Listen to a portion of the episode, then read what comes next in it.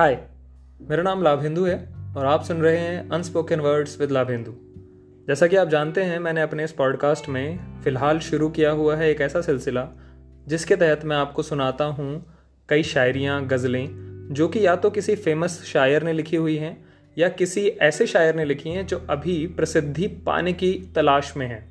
और इसमें से कुछ शायरियाँ मेरी खुद की लिखी हुई भी हैं। तो उम्मीद करता हूँ कि आपको ये सब पसंद आएगा।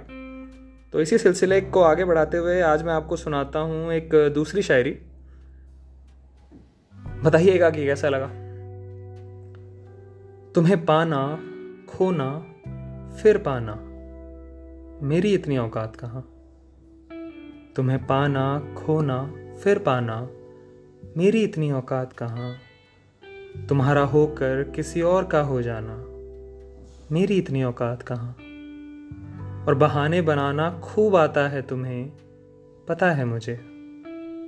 पर यह बात तुम्हारी आँखों में देखकर कह पाना, मेरी इतनी औकात कहाँ?